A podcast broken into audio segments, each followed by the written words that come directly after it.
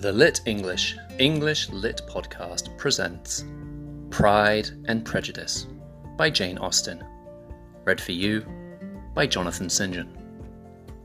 Episode 10, Volume 3, Chapters 14 through 19.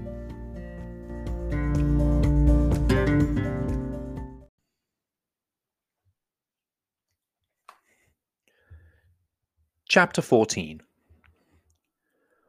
One morning, about a week after Bingley's engagement with Jane had been formed, as he and the females of the family were sitting together in the dining room, their attention was suddenly drawn to the window by the sound of a carriage, and they perceived a chaise and four driving up the lawn.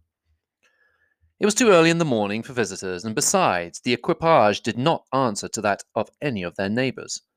The horses were post, and neither the carriage nor the livery of the servant who preceded it were familiar to them. As it was certain, however, that somebody was coming, Bingley instantly prevailed on Miss Bennet to avoid the confinement of such an intrusion and walk away with him into the shrubbery.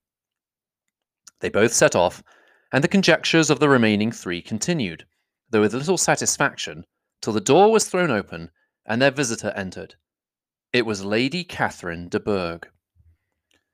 They were, of course, all intending to be surprised, but their astonishment was beyond their expectation, and on the part of Mrs. Bennet and Kitty, though she was perfectly unknown to them, even inferior to what Elizabeth felt. She entered the room with an air more than usually ungracious, made no other reply to Elizabeth's salutation than a slight inclination of the head, and sat down without saying a word. Elizabeth had mentioned her name to her mother on her ladyship's entrance, though no request of an introduction had been made. Mrs. Bennet, all amazement, though flattered by having a guest of such high importance, received her with the utmost politeness. After sitting for a moment in silence, she said very stiffly to Elizabeth, I hope you are well, Miss Bennet. That lady, I suppose, is your mother. Elizabeth replied very concisely that she was. And that, I suppose, is one of your sisters. Yes, madam, said Mrs. Bennet, delighted to speak to her Lady Catherine. She is my youngest girl but one. My youngest of all is lately married, and my eldest is somewhere about the grounds, walking with a young man who, I believe, will soon become part of the family. You have a very small park here, returned Lady Catherine after a short silence. It is nothing in comparison of Rosings, my lady, I dare say, but I assure you it is much larger than Sir William Lucas's. This must be a most inconvenient sitting room for the evening in summer. The windows are full west. Mrs. Bennet assured her that they never sat there after dinner, and then added, May I take the liberty of asking your ladyship whether you left Mr. and Mrs. Collins well? Yes, very well. I saw them the night before last. Elizabeth now expected that she would produce a letter for her from Charlotte, as it seemed the only probable motive for her calling. But no letter appeared, and she was completely puzzled. Mrs. Bennet, with great civility, begged her ladyship to take some refreshment, but Lady Catherine, very resolutely, and not very politely, declined eating anything, and then, rising up, said to Elizabeth, Miss Bennet, there seemed to be a prettyish kind of a little wilderness on one side of your lawn, I should be glad to take a turn in it if you will favour me with your company. Go, my dear, cried her mother, and show her ladyship about the different walks. I think she will be pleased with the hermitage. Elizabeth obeyed, and running into her own room for her parasol, attended her noble guest downstairs. As they passed through the hall, Lady Catherine opened the doors into the dining parlour and drawing room, and pronouncing them, after a short survey, to be decent looking rooms, walked on. Her carriage remained at the door, and Elizabeth saw that her waiting woman was in it. They proceeded in silence along the gravel walk that led to the copse. Elizabeth was determined to make no effort for conversation with a woman who was now more than usually insolent and disagreeable. How could I ever think her like her nephew? said she as she looked in her face. As soon as they entered the copse, Lady Catherine began in the following manner. You can be at no loss, Miss Bennet, to understand the reason of my journey hither. Your own heart, your own conscience must tell you why I come. Elizabeth looked with unaffected astonishment. Indeed, you are mistaken, madam. I have not been at all able to account for the honour of seeing you here. Miss Bennet, replied her ladyship in an angry tone, you ought to know that I am not to be trifled with. But however insincere you may choose to be, you shall not find me so. My character has ever been celebrated for its sincerity and frankness, and in a cause of such a moment as this I shall certainly not depart from it.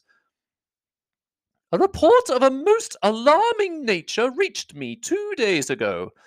I was told that not only your sister was on the point of being most advantageously married, but that you, that Miss Elizabeth Bennet, would, in all likelihood, be soon afterwards united to my nephew, my own nephew, Mr. Darcy. Though I know it must be a scandalous falsehood, though I would not injure him so much as to suppose the truth of it possible, I instantly resolved on setting off for this place, that I might make my sentiments known to you. If you believed it impossible to be true, said Elizabeth, colouring with astonishment and disdain, I wonder you took the trouble of coming so far. What could your ladyship propose by it? At once to insist upon having such a report universally contradicted. Your coming to Longbourn to see me and my family, said Elizabeth coolly, will rather be a confirmation of it, if indeed such a report is in existence. If! Do you then pretend to be ignorant of it? Has it not been industriously circulated by yourselves? Do you not know that such a report is spread abroad? I never heard that it was. And can you likewise declare that there is no foundation for it? I do not pretend to possess equal frankness with your ladyship. You may ask questions which I shall not choose to answer. This is not to be borne, Miss Bennet. I insist on being satisfied. Has he, my nephew, made you an offer of marriage? Your ladyship has declared it to be impossible. It ought to be so. It must be so while he retains the use of his reason. But your arts and allurements may, in a moment of infatuation, may, may have made him forget what he owes to himself and to all his family. You may have drawn him in. If I have, I shall be the last person to confess it. Miss Bennet, do you know who I am? I have not been accustomed to such language as this. I am almost the nearest relation he has in the world, and I'm entitled to know all his dearest concerns. But you are not entitled to know mine, nor will such behaviour as this ever induce me to be explicit. Let me be rightly understood. This match, to which you have the presumption to aspire, can never take place. No, never. Mr. Darcy is engaged to my daughter. Now, what have you to say? Only this. If that he is so, you can have no reason to suppose he'll make an offer to me. Lady Catherine hesitated for a moment, and then replied, The engagement between them is of a peculiar kind. From their infancy they have been intended for each other. It was the wish of his mother as well as of hers. While in their cradles, we planned the union, and now, at the moment when the wishes of both sisters would be accomplished in their marriage, to be prevented by a young woman of inferior birth, of no importance to the world, and wholly unallied to the family. Do you pay no regard to the wishes of his friends? To his tacit engagement with de Bourgh? Are you lost to every feeling of propriety and delicacy? Have you not heard me say that from his earliest hours he was intended for his cousin? Yes, and I'd heard it before. But what is that to me? If there is no other objection to my marrying your nephew, I shall certainly not be kept from it by knowing that his mother and aunt wished him to marry Miss de Bourgh. You both did as much as you could in planning the marriage. Its completion depended on others. If Mr. Darcy is neither by honour nor inclination confined to his cousin, why is not he to make another choice? And if I am that choice, Why may not I accept him? Because honour, decorum, prudence, nay, interest forbid it. Yes, Miss Bennet, interest. For do not expect to be noticed by his family or friends if you wilfully act against the inclinations of all. You will be censured, slighted, and despised by everyone connected with him. Your alliance will be a disgrace. Your name will never even be mentioned by any of us. These are heavy misfortunes, replied Elizabeth. But the wife of Mr. Darcy must have such extraordinary sources of happiness necessarily attached to her situation that she could, upon the whole, have no cause to repine. Obstinate, headstrong girl! I am ashamed of you. Is this your gratitude for my attentions to you last, last spring? Is nothing due to me on that score? Let us sit down. You are to understand, Miss Bennet, that I came here with the determined resolution of carrying my purpose, nor will I be dissuaded from it. I have not been used to submit to any person's whims. I have not been in the habit of brooking disappointment. That will make your ladyship's situation at present more pitiable, but it will have no effect on me. I will not be interrupted. Hear me in silence. My daughter and my nephew are formed for each other. They are descended on the maternal side from the same noble line, and on the father's from respectable, honourable, and ancient, though untitled, families. Their fortune on both sides is splendid. They are destined for each other by the voice of every member of their respective houses, and what is to divide them? The upstart pretensions of a young woman without family, connections, or fortune. Is this to be endured? But it must not, shall not be. If you were sensible of your own good, you would not wish to quit the sphere in which you have been brought up. In marrying your nephew, I should not consider myself as quitting that sphere. He is a gentleman. I am a gentleman's daughter. So far, we are equal. True, you are a gentleman's daughter. But who was your mother? Who are your uncles and aunts? Do not imagine me ignorant of their condition. Whatever my connections may be, said Elizabeth, if your nephew does not object to them, they can be nothing to you. Tell me once for all, are you engaged to him? Though Elizabeth would not, for the mere purpose of obliging Lady Catherine, have answered this question, she could not but say, after a moment's deliberation, I am not. Lady Catherine seemed pleased. And will you promise me never to enter into such an engagement? I will make no promise of the kind. Miss Bennet, I am shocked and astonished. I expected to find a more reasonable young woman. But do not deceive yourself into a belief that I will ever recede. I shall not go away until you have given me the assurance I require. And I certainly never shall give it. I am not to be intimidated into anything so wholly unreasonable. Your ladyship wants Mr. Darcy to marry your daughter. But would my giving you the wished for promise to make their marriage at all more probable? Supposing him to be attached to me, would my refusing to accept his hand make him wish to bestow it on his cousin? Allow me to say, Lady Catherine, that the arguments with which you have supported this extraordinary application have been as frivolous as the application was ill judged. You have widely mistaken my character if you think I can be worked on by such persuasions as these. How far your nephew might approve of your interference in his affairs, I cannot tell, but you have certainly no right to concern yourself in mine. I must beg, therefore, to be importuned no farther on the subject. Not so hasty, if you please. I have by no means done. To all the objections I have already urged, I have still another to add. I am no stranger to the particulars of your youngest sister's infamous elopement. I know it all. That the young man's marrying her was a patched up business, at the expense of your father and uncles. And is such a girl to be my nephew's sister? Yes, her husband is the son of his late father's steward to be his brother? Heaven and earth! Of what are you thinking? Are the shades of Pemberley to be thus polluted? You can now have nothing farther to say, she resentfully answered. You have insulted me in every possible method. I must beg to return to the house. And she rose as she spoke. Lady Catherine rose also, and they turned back. Her ladyship was highly incensed. You have no regard, then, for the honour and credit of my nephew. Unfeeling, selfish girl! Do you not consider that a connection with you must disgrace him in the eyes of everybody? Lady Catherine, I have nothing farther to say. You know my sentiments. You are then resolved to have him? I have said no such thing. I'm only resolved to act in that manner which will, in my own opinion, constitute my happiness, without reference to you or to any person so wholly unconnected with me. It is well. You refuse, then, to oblige me. You refuse to obey the claims of duty, honour, and gratitude.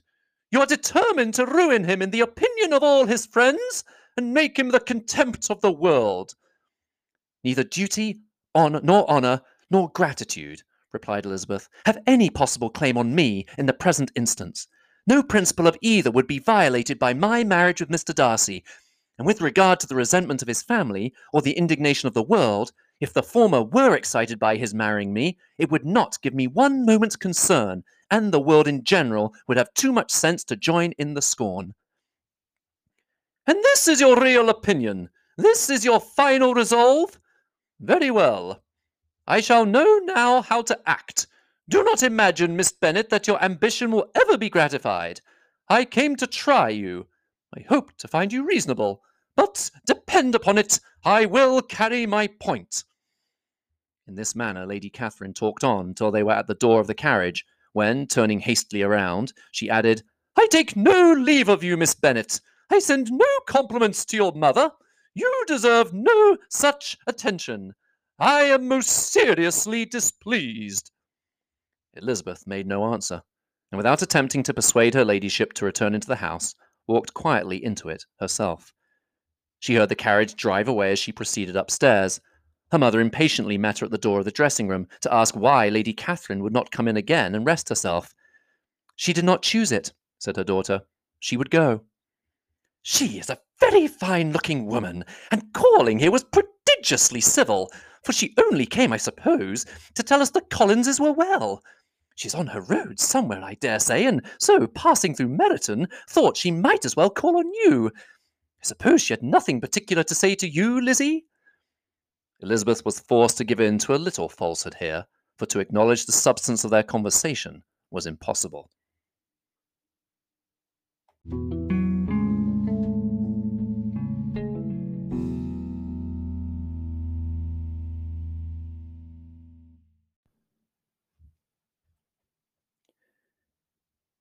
Chapter 15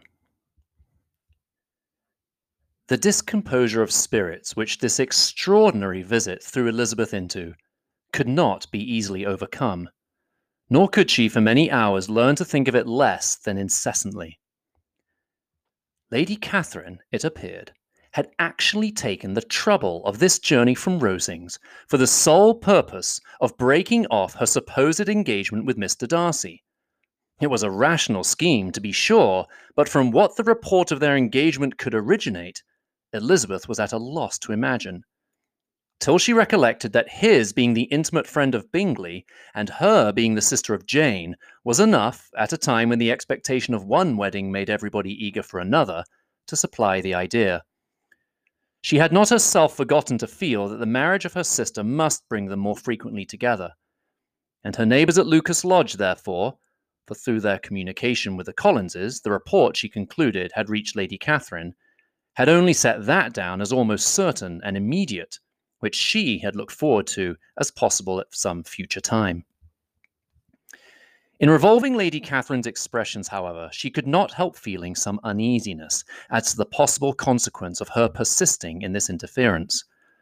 From what she had said of her resolution to prevent their marriage, it occurred to Elizabeth that she must meditate an application to her nephew, and how he might take a similar representation of the evils attached to a connection with her, she dared not pronounce. She knew not the exact degree of his affection for his aunt, or his dependence on her judgment, but it was natural to suppose that he thought much higher of her ladyship than she could do. And it was certain that in enumerating the miseries of a marriage with one, whose immediate connections were so unequal to his own, his aunt would address him on his weaker side. With his notions of dignity, he would probably feel that the arguments, which to Elizabeth had appeared weak and ridiculous, contained much good sense and solid reasoning. If he'd been wavering before as to what he should do, which had often seemed likely, the advice and entreaty of so near a relation might settle every doubt, and determine him at once to be as happy as dignity unblemished could, could make him. In that case, he would return no more. Lady Catherine might see him in her way through town, and his engagement to Bingley of coming again to Netherfield must give way. If, therefore, an excuse for not keeping his promise should come to his friend within a few days, she added, I shall know how to understand it. I shall then give over every expectation, every wish of his constancy. If he is satisfied with only regretting me, when he might have obtained my affections in hand, I shall soon cease to regret him at all. The surprise of the rest of the family on hearing who their visitor had been was very great, but they obligingly satisfied it with the same kind of supposition which had appeased Mrs. Bennet's curiosity, and Elizabeth was spared from much teasing on the subject. The next morning, as she was going downstairs, she was met by her father, who came out of his library with a letter in his hand. Lizzie, said he, I was going to look for you. Come into my room. She followed him thither, and her curiosity to know what he had to tell her was heightened by the supposition of its being in some manner connected with the letter he held. It suddenly struck her that it might be from Lady Catherine, and she anticipated with dismay all the consequent explanations. She followed her father to the fireplace, and they both sat down. He then said, I have received a letter this morning that has astonished me exceedingly. As it principally concerns yourself, you ought to know its contents. I did not know before that I had two daughters on the brink of matrimony. Let me congratulate you on a very important conquest. The colour now rushed into Elizabeth's cheeks in the instantaneous conviction of its being a letter from the nephew instead of the aunt, and she was under, undetermined whether most to be pleased that he explained himself at all, or offended that his letter was not rather addressed to herself, when her father continued. You look conscious. Young ladies have great penetration in such matters as these, but I think I may defy even your sagacity to discover the name of your admirer. This letter is from Mr. Collins. From Mr. Collins? And what can he have to say? Something very much to the purpose, of course. He begins with congratulations on the approaching nuptials of my eldest daughter, of which it seems he's been told by some of the good natured, gossiping Lucases. I shall not sport with your impatience by reading what he says on that point. What relates to yourself is as follows. Having thus offered you the sincere congratulations of Mrs. Collins and myself on this happy event, let me now add a short hint on the subject of another, of which we have been advertised by the same authority. Your daughter Elizabeth, it is presumed, will not will not long bear the name of Bennet, after her elder sister has resigned it, and the chosen partner of her fate may be reasonably looked up to as one of the most illustrious personages in this land. Can you possibly guess, Lizzie, who is meant by this? This young gentleman is blessed in a peculiar way with everything in the, the heart of mortal can most desire splendid property, noble kindred, and extensive patronage. Yet, in spite of all these temptations, let me warn my cousin Elizabeth and yourself of what evils you may incur by a precipitate closure with this gentleman's proposals, which, of course, you will be inclined to take immediate advantage of. Have you any idea, Lizzie, who this gentleman is? But now it comes out. My motive for cautioning you is as follows. We have reason to imagine that his aunt, Lady Catherine de Bourgh, does not look on the match with a friendly eye. Mr. Darcy, you see, is the man. Now, Lizzie, I think I have surprised you. Could he or the Lucases have pitched on any man within the circle of our acquaintance whose name would have given the lie more effectually to what they related? Mr. Darcy, who never looks at any woman but to see a blemish, and who probably never looked at you in his life? It is admirable. Elizabeth tried to join in her father's pleasantry, but could only force one most reluctant smile. Never had his wit been directed in a manner so little agreeable to her. Are you not diverted? Oh, yes. Pray, read on. After mentioning the likelihood of this marriage to her ladyship last night, she immediately, with her usual condescension, expressed what she felt on the occasion. When it became apparent that on the score of some family objections on the part of my cousin, she would never give her consent to what she termed so disgraceful a match. I thought it my duty to give the speediest intelligence of this to my cousin, that she and her noble admirer may be aware of what they are about, and not run hastily into a marriage which has not been properly sanctioned. Mr. Collins, moreover, adds, I am truly rejoiced that my cousin's Lydia, my cousin Lydia's sad business has been so well hushed up, and I'm only concerned that their living together before the marriage took place should be so generally known. I must not, however, neglect the duties of my station, or refrain from declaring my amazement at hearing that you received the young couple into your house as soon as they were married. It was an encouragement of vice, and had I been the rector of Longbourn, I should very strenuously have opposed it. You ought certainly to forgive them as a Christian, but never to admit them in your sight, or allow their names to be mentioned in your hearing. that is his notion of Christian forgiveness. The rest of his letter is only about his dear Charlotte's situation and his expectation of a young olive branch.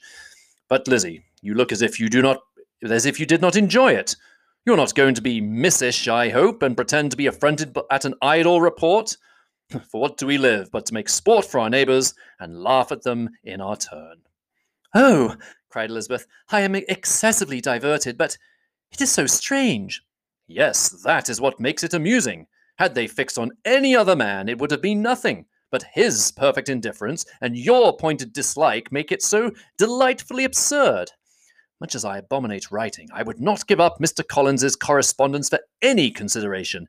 Nay, when I read a letter of his, I cannot help giving him the preference, even over Wickham, much as I value the impudence and hypocrisy of my son in law. And pray, Lizzie, what said Lady Catherine about this report? Did she call to refuse her consent? To this question, his daughter replied only with a laugh. And as it had been asked without the least suspicion, she was not distressed by his repeating it. Elizabeth had never been more at a loss to make her feelings appear what they were not. It was necessary to laugh when she would rather have cried.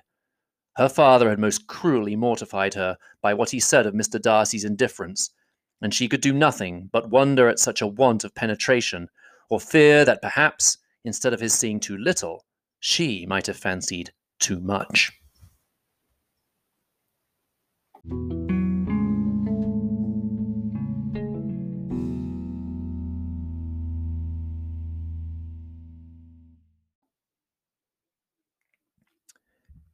Chapter 16 Instead of receiving any such letter of excuse from his friend, as Elizabeth half expected Mr. Bingley to do, he was able to bring Darcy with him to Longbourn before many days had passed after Lady Catherine's visit.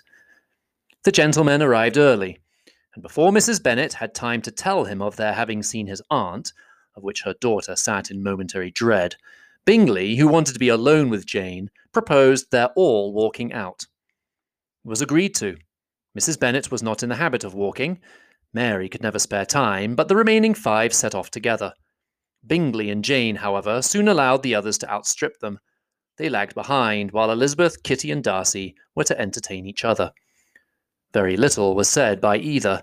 Kitty was much too afraid of him to talk. Elizabeth was secretly forming a desperate resolution, and perhaps he might be doing the same. They walked towards the Lucases because Kitty wished to call upon Maria, and as Elizabeth saw no occasion for making it a general concern, when Kitty left them, she went boldly on with him alone. Now was the moment for her resolution to be executed, and while her courage was high, she immediately said, Mr. Darcy, I am a very selfish creature, and for the sake of giving relief to my own feelings, care not how much I may be wounding yours. I can no longer help thanking you for your unexampled kindness to my poor sister. Ever since I've known it, I've been most anxious to acknowledge to you how gratefully I feel it.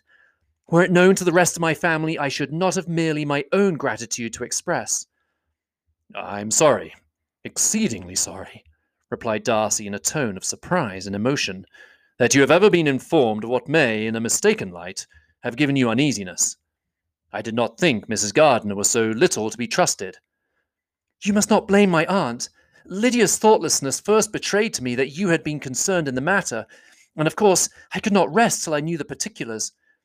Let me thank you again and again in the name of all my family for that generous compassion which induced you to take so much trouble and bear so many mortifications for the sake of discovering them.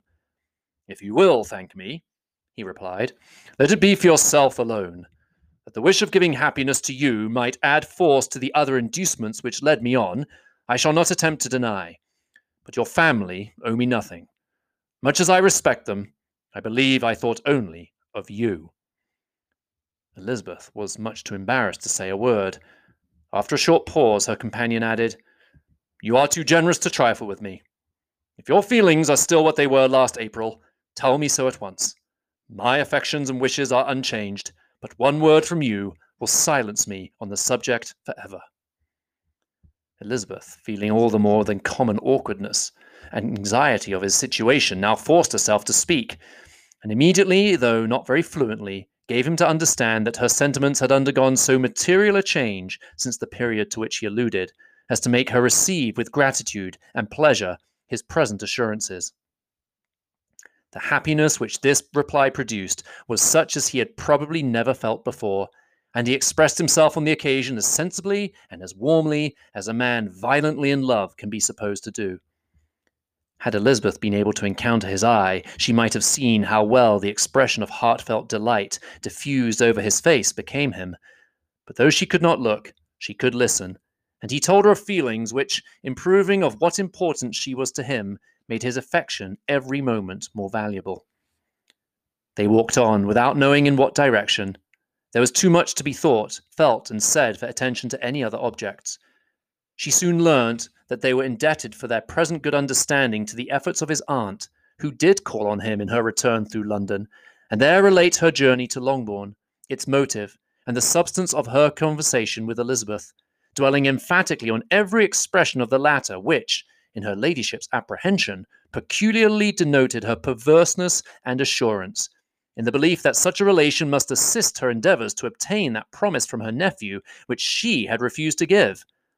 But unluckily for her ladyship, its effect had been exactly contrariwise. It taught me to hope, said he, as I scarcely ever allowed myself to hope before. I knew enough of your disposition to be certain that, had you been absolutely, irrevocably decided against me, you would have acknowledged it to Lady Catherine, frankly and openly. Elizabeth coloured and laughed as she replied, Yes, you know enough of my frankness, frankness to believe me capable of that. After abusing you so abominably to your face, I could have no scruple in abusing you to all your relations. What you did say of me, what did you say of me that I did not deserve? For though your accusations were ill founded, formed on mistaken premises, my behaviour to you at the time had merited the severest reproof. It was unpardonable. I cannot think of it without abhorrence. We will not quarrel for the greater share of blame annexed to that evening, said Elizabeth.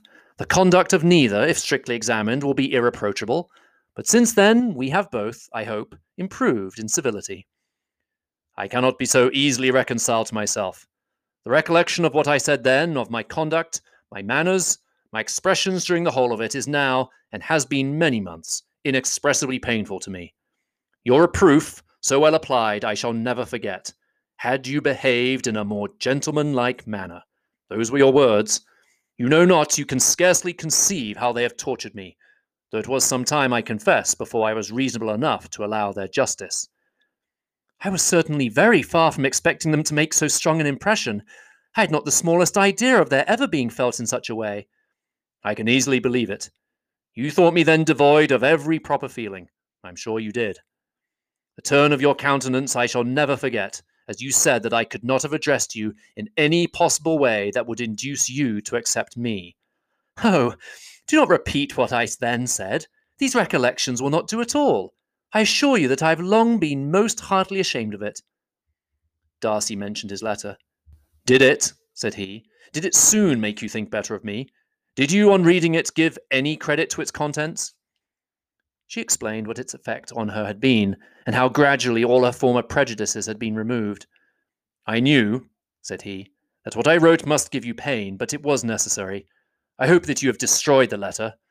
There's one part especially, the opening of it, which I should dread your having the power of reading again. I can remember some expressions which might justified, justly make you hate me. The letter shall certainly be burned if you believe it essential to the preservation of my regard, but though we have both reason to think my opinions not entirely unalterable, they are not, I hope, quite so easily changed as that implies. When I wrote that letter, replied Darcy, I believed myself I believed myself perfectly calm and cool, but I'm since convinced that it was written in a dreadful bitterness of spirit. The letter perhaps began in bitterness, but it did not end so. The adieu is charity itself. But think no more of the letter. The feelings of the person who wrote and the person who received it are now so widely different from what they were then that every unpleasant circumstance attending it ought to be forgotten. You must learn some of my philosophy. Think only of the past as its remembrance gives you pleasure. I cannot give you credit for any philosophy of the kind. Your retrospections must be so totally void of reproach that the contentment arising from them is not of philosophy, but, what is much better, of innocence. But with me it is not so. Painful recollections will intrude which cannot, which ought not to be repelled. I have been a selfish being all my life, in practice, though not in principle. As a child, I was taught what is right, but I was not taught to correct my temper. I was given good principles, but left to follow them in pride and conceit. Unfortunately, an only son, for many years an only child, I was spoiled by my parents, who, though good themselves, my father particularly, all that was benevolent and amiable, allowed, encouraged, almost taught me to be selfish and overbearing, to care for none beyond my own family circle, to think meanly of all the rest of the world, to wish at least to think meanly of their sense and worth compared with my own. Such I was from eight to eight and twenty, and such might still might I still have been but for you, dearest, loveliest Elizabeth. What do I not owe you? You taught me a lesson, hard indeed at first, but most advantageous. By you I was properly humbled. I came to you without a doubt of my reception. You showed me how insufficient were all my pretensions to please a woman worthy of being pleased. Had you then persuaded yourself that I should? Indeed, I had. What will you think of my vanity? I believed you to be wishing, expecting my addresses. My manners must have been in fault, but not intentionally, I assure you. I never meant to deceive you, but my spirits might often lead me wrong. How you must have hated me after that evening. Hate you? I was angry, perhaps at first, but my anger soon began to take a proper direction. I am almost afraid of asking what you thought of me when we met at Pemberley. You blamed me for coming? No, indeed. I felt nothing but surprise. Your surprise could not be greater than mine in being noticed by you. My conscience told me that I deserved no extraordinary politeness, and I confess I did not expect to receive more than my due. My object then, replied Darcy, was to show you, by every civility in my power, that I was not so mean as to resent the past, and I hoped to obtain your forgiveness, to lessen your ill opinion, by letting you see that your reproofs had been attended to. How soon any other wishes introduced themselves, I can hardly tell, but I believe in about half an hour after I'd seen you. He then told her of Georgiana's delight in her acquaintance, and of her disappointment at its sudden interruption, which, naturally leading to the cause of that interruption, she soon learnt that his resolution of following her from Derbyshire in quest of her sister had been formed before he quitted the inn, and that his gravity and thoughtfulness there had arisen from no other struggles than what such a purpose must comprehend. She expressed her gratitude again, but it was too painful a subject to each to be dwelt on farther. After walking several miles in a leisurely manner and too busy to know anything about it, they found at last, on examining their watches, that it was time to be at home. What could become of Mr. Bingley and Jane? was a wonder which introduced the discussion of their affairs. Darcy was delighted with their engagement. His friend had given him the earliest information of it. I must ask whether you were surprised, said Elizabeth. Not at all. When I went away, I felt that it would soon happen. That is to say, you had given your permission. I guessed as much. And though he exclaimed at the term, she found that it had been pretty much the case. On the evening before my going to London, said he, I made a confession to him, which I believe I ought to have made long ago. I told him of all that had occurred to make my former interference in his affairs absurd and impertinent. His surprise was great. He had never had the slightest suspicion I told him, moreover, that I believed myself mistaken in supposing, as I had done, that your sister was indifferent to him. As I could easily perceive that his attachment to her was unabated, I felt no doubt of their happiness together. Elizabeth could not help smiling at his easy manner of directing his friend. Did you speak from your own observation, said she, when you told him that my sister loved him, or merely from my information last spring? From the former. I had narrowly observed her during the two visits which I had made lately here, and I was convinced of her affection. And your assurance of it, I suppose, carried immediate conviction to him? It did. Bingley is most unaffectedly modest. His diffidence had prevented his depending on his own judgment in so anxious a case, but his reliance on mine made everything easy. I was obliged to confess one thing, which for a time and not unjustly offended him. I could not allow myself to conceal that your sister had been in town three months last winter, that, had I known it, and purposely kept it from him. He was angry. But his anger, I am persuaded, lasted no longer than he remained in any doubt of your sister's sentiments. He has heartily forgiven me now.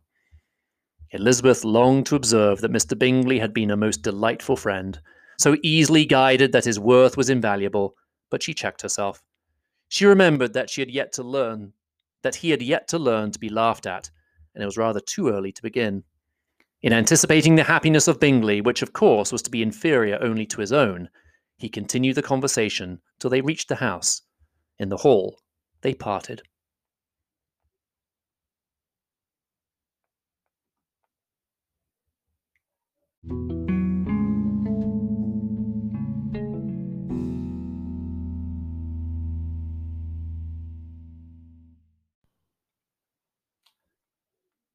Chapter 17 My dear Lizzie, where can you have been walking to?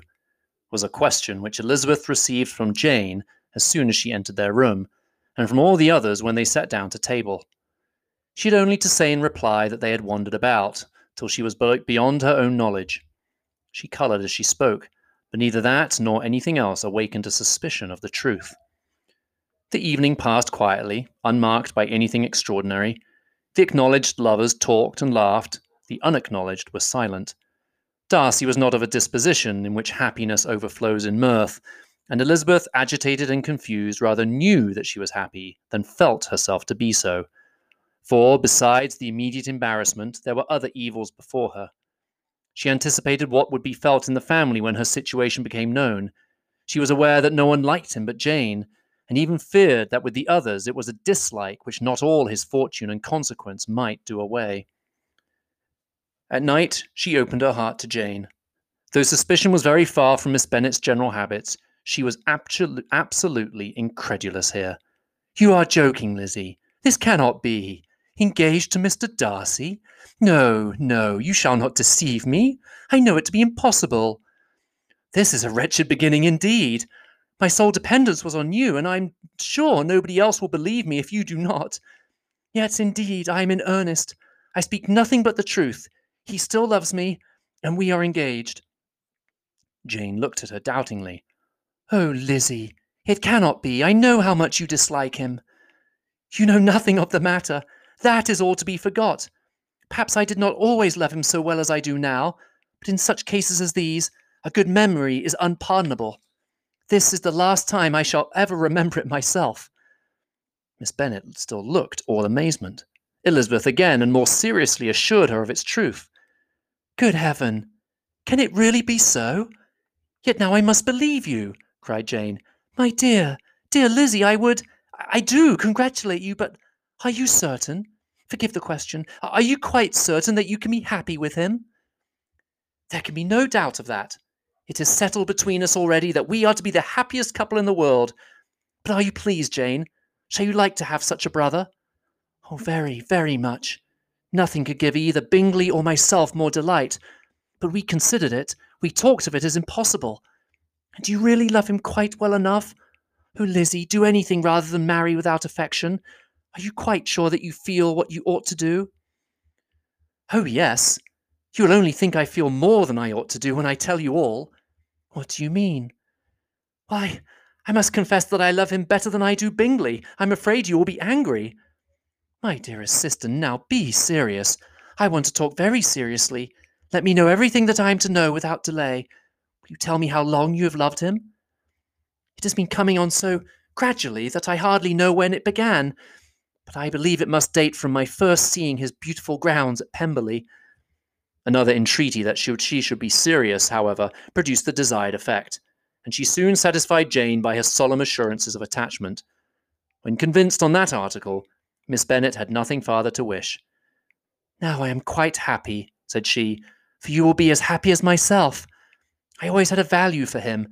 Were it for nothing but his love of you, I must always have esteemed him, but Now, as Bingley's friend and your husband, there can only be Bingley and yourself more dear to me. But, Lizzie, you have been very, very sly, very reserved with me. How little did you tell me of what passed at Pemberley and Lambton? I owe all that I know of it to another, not to you. Elizabeth told her the motives of her secrecy. She had been unwilling to mention Bingley, and the unsettled state of her own feelings had made her equally avoid the name of his friend. But now she would no longer conceal from her his share in Lydia's marriage.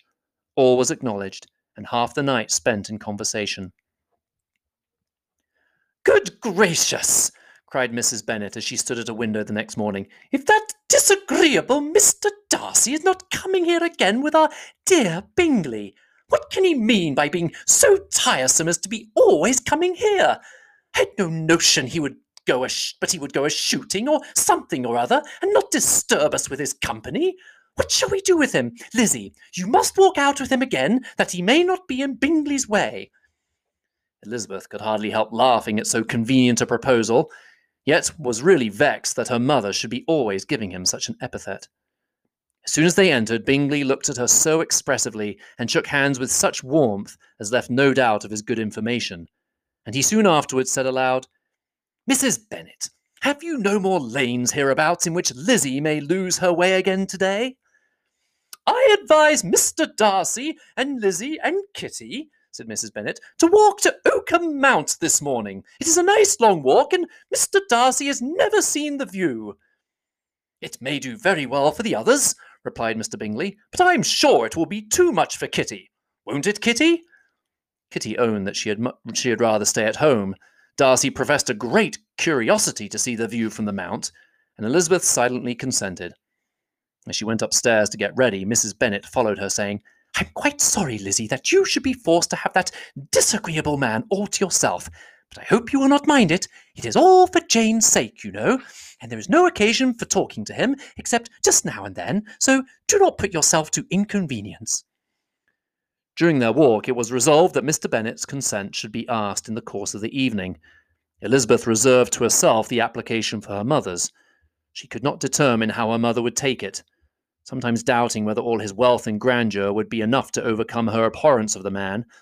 But whether she were violently set against the match, or violently delighted with it, it was certain that her manner would be equally ill adapted to do credit to her sense, and she could no more bear that Mr. Darcy should hear the first raptures of her joy than the first vehemence of her disapprobation. In the evening, soon after Mr. Bennet withdrew to the library, she saw Mr. Darcy rise also and follow him, and her agitation on seeing it was extreme.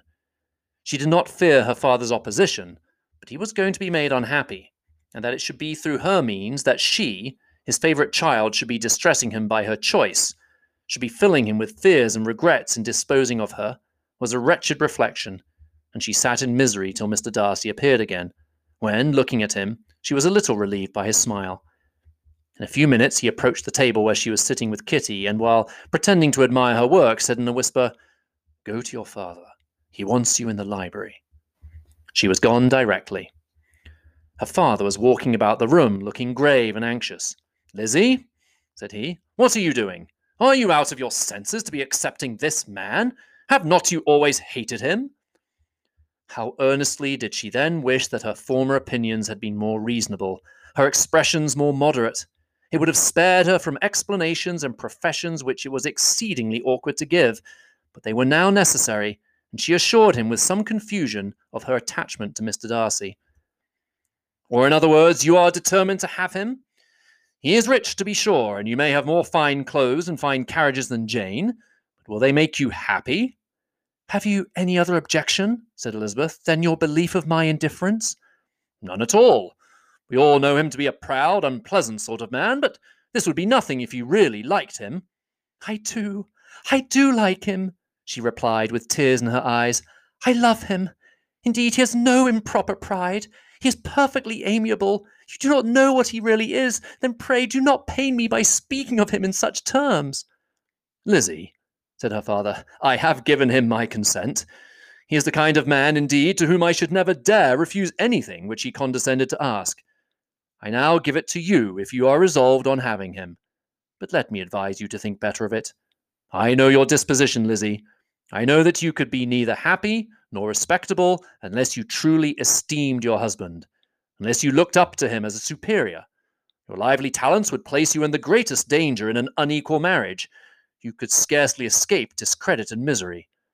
My child, let me not have the grief of seeing you unable to respect your partner in life. You know not what you are about.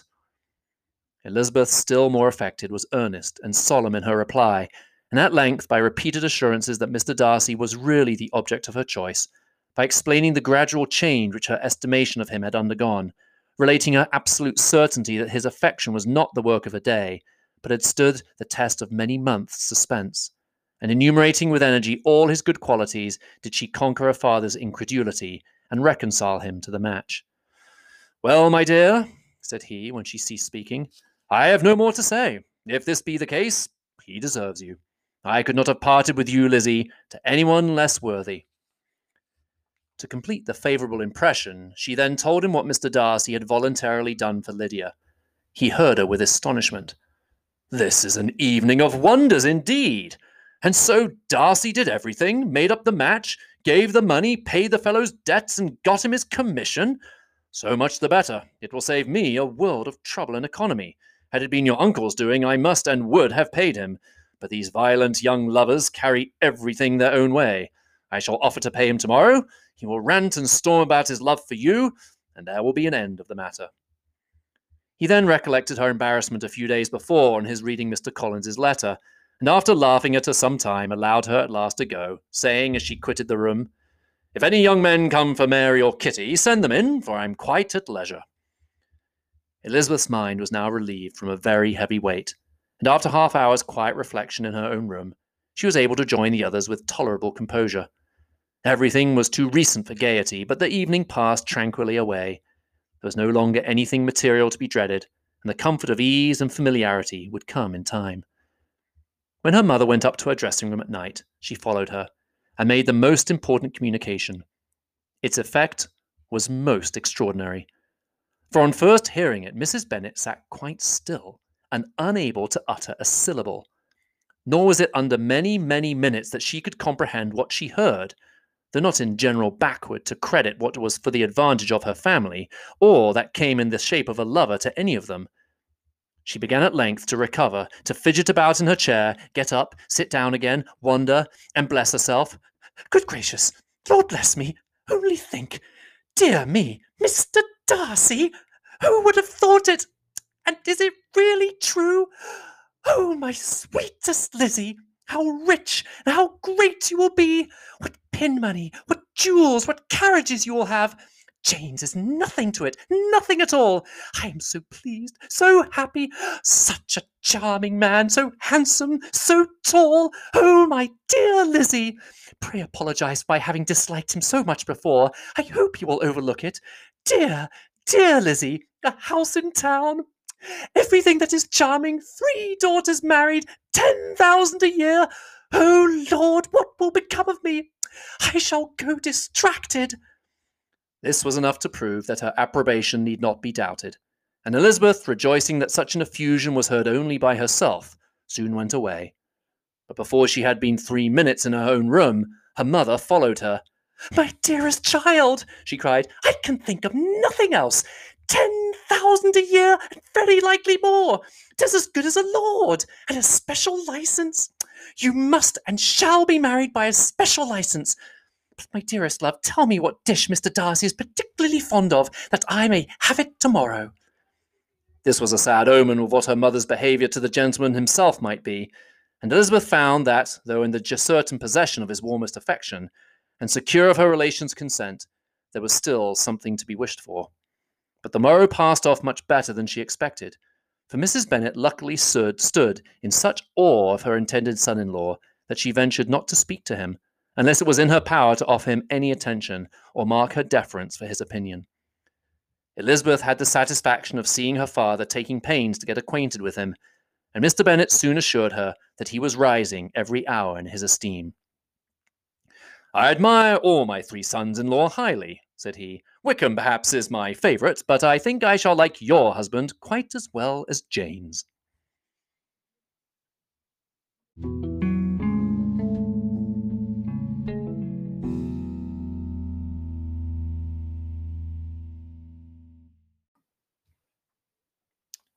Chapter 18 Elizabeth's spirits soon rising to playfulness again, she wanted Mr. Darcy to account for his ever having fallen in love with her.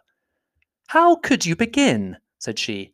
I can comprehend your going on charmingly when you had once made a beginning, but what could set you off in the first place? I cannot fix on the hour, or the spot, or the look, or the words which laid the foundation. It is too long ago. I was in the middle before I knew that I had begun.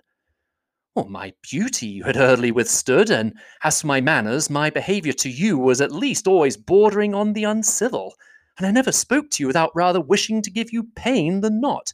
Now be sincere. Did you admire me for my impertinence?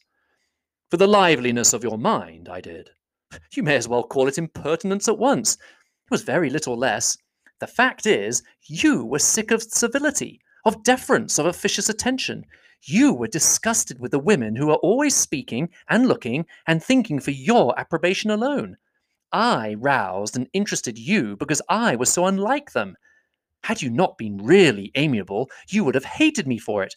But in spite of the pains you took to disguise yourself, your feelings were always noble and just, and in your heart you thoroughly despised the persons who so assiduously courted you. There, I've saved you the trouble of accounting for it, and really, all things considered, I begin to think it perfectly reasonable. To be sure, you knew no actual good of me, but nobody thinks of that when they fall in love. Was there no good in your affectionate behaviour to Jane while she was ill at Netherfield? Dearest Jane, who could have done less for her? But make a virtue of it by all means. My good qualities are under your protection, and you are to exaggerate them as much as possible. And in return, it belongs to me to find occasions for teasing and quarrelling with you as often as may be and I shall begin directly by asking you what made you so unwilling to come to the point at last? What made you so shy of me when you first called and afterwards dined here? Why, especially when you called, did you look as if you did not care about me? Because you were grave and silent and gave me no encouragement. But I was embarrassed. And so was I. You might have talked to me more when you came to dinner. A man who had felt less might. How unlucky that you should have a reasonable answer to give, and that I should be so reasonable as to admit it. But I wonder how long you would have gone on if you had been left to yourself. I wonder when you would have spoken if I had not asked you. My resolution of thanking you for your kindness to Lydia had certainly great effect. Too much, I am afraid, for what becomes of the moral if our comfort springs from a breach of promise? I ought not to have mentioned the subject. Ah, this will never do. You need not distress yourself. The moral will be perfectly fair. Lady Catherine's unjustifiable endeavours to separate us were the means of removing all my doubts. I am not indebted for my present happiness to your eager desire of expressing your gratitude. I was not in a humour to wait for any opening of yours. My aunt's intelligence had given me hope, and I was determined at once to know everything. Lady Catherine has been of infinite use, which ought to make her happy, for she loves to be of use. But tell me, what did you come down to Netherfield for? Was it merely to ride to Longbourn and be embarrassed? Or had you intended any more serious consequence? My real purpose was to see you, and to judge if I could whether I might ever hope to make you love me. My avowed one, or what I vowed to myself, was to see whether your sister was still partial to Bingley, and if she were, to make the confession to him, which I have since made. Shall you ever have courage to announce to Lady Catherine what is to befall her? I'm more likely to want more time than courage, Elizabeth. But it ought to be done, and if you will give me a sheet of paper, it shall be done directly. And if I had not a letter to write myself, I might sit by you and admire the evenness of your writing, as another young lady once did. But I have an aunt, too, who must not be longer neglected. From an unwillingness to confess over how much her intimacy with Mr. Darcy had been overrated, Elizabeth had never yet answered Mrs. Gardiner's long letter, but now, having that to communicate, which she knew would be most welcome, she was almost ashamed to find that her uncle and aunt had already lost three days of happiness, and immediately wrote as follows I would have thanked you before, my dear aunt, as I ought to have done, for your long, kind, satisfactory detail of particulars, but to say the truth, I was too cross to write. You supposed more than really existed. But now, suppose as much as you choose, give a loose to your fancy, indulge your imagination in every possible flight which the subject will afford, and unless you believe me actually married, you cannot greatly err. You must write again very soon and praise him a great deal more than you did in your last. I thank you again and again for not going to the lakes. How could I be so silly as to wish it? Your ideas of the pony, your idea of the ponies is delightful. We will go round the park every day. I am the happiest creature in the world. Perhaps other people have said so before, but not one with such justice. I am happier even than Jane. She only smiles. I laugh. Mr. Darcy sends you all the love in the world that he can spare from me. You are all to come to Pemberley at Christmas. Yours, etc. Mr. Darcy's letter to Lady Catherine was in a different style, and still different from either was what Mr. Bennet said to Mr. Co- sent to Mr. Collins in his reply to his last. Dear sir, I must trouble you once more for congratulations. Elizabeth will soon be the wife of Mr. Darcy. Console Lady Catherine as well as you can, but if I were you, I would stand by the nephew. He has more to give. Yours sincerely, etc. Miss Bingley's congratulations to her brother on his approaching marriage were all that was affectionate and insincere. She wrote even to Jane on the occasion to express her delight and repeat all her former professions of regard. Jane was not deceived, but she was affected, and though feeling no reliance on her, could not help writing her a much kinder answer than she knew was deserved. The joy which Miss Darcy expressed on receiving similar information was as sincere as her brother's in sending it. Four sides of paper were insufficient to contain all her delight, and all her earnest desire of being loved by her sister. Before any answer could arrive from Mr. Collins, or any congratulations to Elizabeth from his wife, the Longbourn family heard that the Collinses were come themselves to Lucas Lodge. The reason of this sudden removal was soon evident. Lady Catherine had been rendered so exceedingly angry by the contents of her nephew's letter that Charlotte, really rejoicing in the match, was anxious to get away till the storm was blown over. At such a moment, the arrival of her friend was a sincere pleasure to Elizabeth, though in the course of their meetings she must sometimes think the pleasure dearly bought when she saw Mr. Darcy exposed to all the parading and obsequious civility of her husband. He bore it, however, with admirable calmness. He could even listen to Sir William Lucas when he complimented him on carrying away the brightest jewel of the country, and expressed his hopes of their all meeting frequently at St. James's with very decent composure. If he did shrug his shoulders, it was not till Sir William was out of sight. Mrs. Phillips's vulgarity was another, and perhaps a greater, tax on his forbearance. And though Mrs. Phillips, as well as her sister, stood in too much awe of him to speak with the familiarity which Bingley's good humour encouraged, yet whenever she did speak, she must be vulgar. Nor was her respect for him, though it made her more quiet, at all likely to make her more elegant. Elizabeth did all she could to shield him from the frequent notice of either, and was ever anxious to keep him to herself, and to those of her family with whom he might converse without mortification. And though the uncomfortable feelings arising from all this took from the season of courtship much of its pleasure, it added to the hope of the future, and she looked forward with delight to the time when they should be removed from society so little pleasing to either, to all the comfort and elegance of their family party at Pemberley.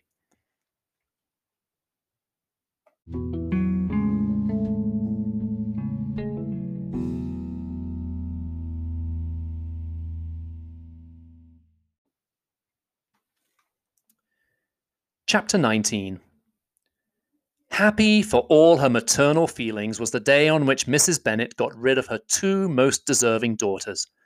With what delighted pride she afterwards visited Mrs. Bingley and talked of Mrs. Darcy may be guessed. I wish I could say, for the sake of her family, that the accomplishment of her earnest desire in the establishment of so many of her children produced so happy an effect as to make her a sensible, amiable, well informed woman for the rest of her life though perhaps it was lucky for her husband, who might not have relished domestic felicity in so unusual a form, that she still was occasionally nervous and invariably silly. Mr. Bennet missed his second daughter exceedingly. His affection for her drew him oftener from home than anything else could do. He delighted in going to Pemberley, especially when he was least expected. Mr. Bingley and Jane remained at Netherfield only twelve months, so near a vicinity to a mother and Meryton relations was not desirable, even to his easy temper or her affectionate heart. The darling wish of his sisters was then gratified. He bought an estate in a neighbouring county to Derbyshire, and Jane and Elizabeth, in addition to every other source of happiness, were within thirty miles of each other. Kitty, to her very material advantage, spent the chief of her time with her two elder sisters. In society so superior to what she had generally known, her improvement was great. She was not of so ungovernable a temper as Lydia, and removed from the influence of Lydia's example, she became, by proper attention and management, less irritable, less ignorant, and less insipid. From the farther disadvantage of Lydia's society, she was, of course, carefully kept, and though Mrs. Wickham frequently invited her to come and stay with her, with the promise of balls and young men, her father would never consent to her going. Mary was the only daughter who remained at home, and she was necessarily drawn from the pursuit of accomplishments by Mrs. Bennet's being quite unable to sit alone. Mary was obliged to mix more with the world, but she could still moralize over every morning visit, and as she was no longer mortified by comparisons between her sister's beauty and her own, it was suspected by her father that she submitted to the change without much reluctance. As for Wickham and Lydia, their characters suffered no revolution from the marriage of her sisters. He bore with philosophy the conviction that Elizabeth must now become acquainted with whatever of his ingratitude and falsehood had before been unknown to her, and in spite of everything, was not wholly without hope that Darcy might yet be prevailed on to make his fortune. The congratulatory letter which Elizabeth received from Lydia on her marriage explained to her that, by his wife at least, if not by himself, such a hope was cherished. The letter was to this effect My dear Lizzy, I wish you joy. If you love Mr. Darcy half as well as I do my dear Wickham, you must be very happy. It is a great comfort to have you so rich, and when you have nothing else to do, I hope you will think of us. I am sure Wickham would like a place at court very much, and I do not think we shall have quite enough money to live on without some help. Any place would do, of about three or four hundred a year, but however, do not speak to Mr. Darcy about it, if you had rather not. Yours, etc. As it happened that Elizabeth had much rather not. She endeavoured in her answer to put an end to every entreaty and expectation of the kind. Such relief, however, as it was in her power to afford, by the practice of what, might be called economy in her own private expenses, she frequently sent them. It had always been evident to her that such an income as theirs, under the direction of two persons so extravagant in their wants and heedless of the future, must be very insufficient to their support. And whenever they changed their quarters, either Jane or herself were sure of being applied to for some little assistance towards discharging their bills. Their manner of living, even when the restoration of peace dismissed them to a home, was unsettled in the extreme. They were always moving from place to place in quest of a cheap situation, and always spending more than they ought. His affection for her soon sunk into indifference. Hers lasted a little longer, and in spite of her youth and her manners, she retained all the claims to reputation which her marriage had given her. Though Darcy could never receive him at Pemberley yet, for Elizabeth's sake, he assisted him farther in his profession. Lydia was occasionally a visitor there when her husband was gone to enjoy himself in London or Bath, and with the Bingleys they both of them frequently stayed so long that even Bingley's good humour was overcome, and he proceeded so far as to talk of giving them a hint to be gone. Miss Bingley was very deeply mortified by Darcy's marriage, as she thought it advisable to retain the right of visiting at Pemberley, she dropped all her resentment, was fonder than ever of Georgiana, almost as attentive to Darcy as heretofore, and paid off every arrear of civility to Elizabeth. Pemberley was now Georgiana's home and the attachment of the sisters was exactly what Darcy had hoped to see. They were able to love each other even as well as they had intended. Georgiana had the highest opinion in the world of Elizabeth, though at first she often listened with astonishment bordering on alarm at her lively, sportive manner of talking to her brother. He, who had always inspired in herself a respect which almost overcame her affection, she now saw the object of open pleasantry. Her mind received knowledge which, she had, which had never before fallen in her way, by Elizabeth's instructions, she began to comprehend that a woman may take liberties with her husband, which a brother will not always allow in a sister more than ten years younger than himself. Lady Catherine was extremely ignorant on the man- indignant on the marriage of her nephew, and as she gave way to all the genuine frankness of her character in her reply to the letter which announced its arrangement, she sent him language so very abusive, especially of Elizabeth, that for some time all intercourse was at an end. But at length, by Elizabeth's persuasion, he was prevailed on to overlook the offence and seek a reconciliation. And after a little farther resistance on the part of his aunt, her resentment gave way either to her affection for him or her curiosity to see how his wife conducted herself, and she condescended to wait on them at Pemberley, in spite of that pollution which its woods had received, not merely from the presence of such a mistress, but the visits of her uncle and aunt from the city. With the Gardiners, they were always on the most intimate terms.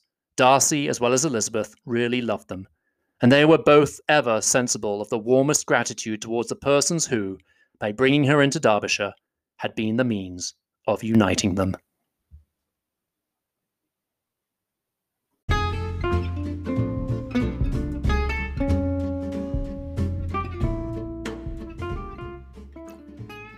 In episode 10 of the Lit English, English Lit podcast's production of Pride and Prejudice by Jane Austen, the part of Lady Catherine de Bourgh was read by Jonathan St. John. Mrs. Bennet, Jonathan St. John. Elizabeth Bennet, Jonathan St. John. And Mr. Bennet, Jonathan St. John. Darcy was read by Jonathan St. John. Jane Bennet, Jonathan St. John. And the letter reader was Jonathan St. John. Special thanks to our principal, Mr. Adam Dawson. I'm very impressed by Mr. Dawson's willingness to put his put himself in his student's shoes. Just the other day, he was talking to a student who was procrastinating because she didn't want to write an essay. And when she said she didn't think it was worth doing, he actually offered to write it for her on the spot. This is what he said. But it ought to be done, and if you will give me a sheet of paper, it shall be done directly. Thanks for listening. We'll see you next time.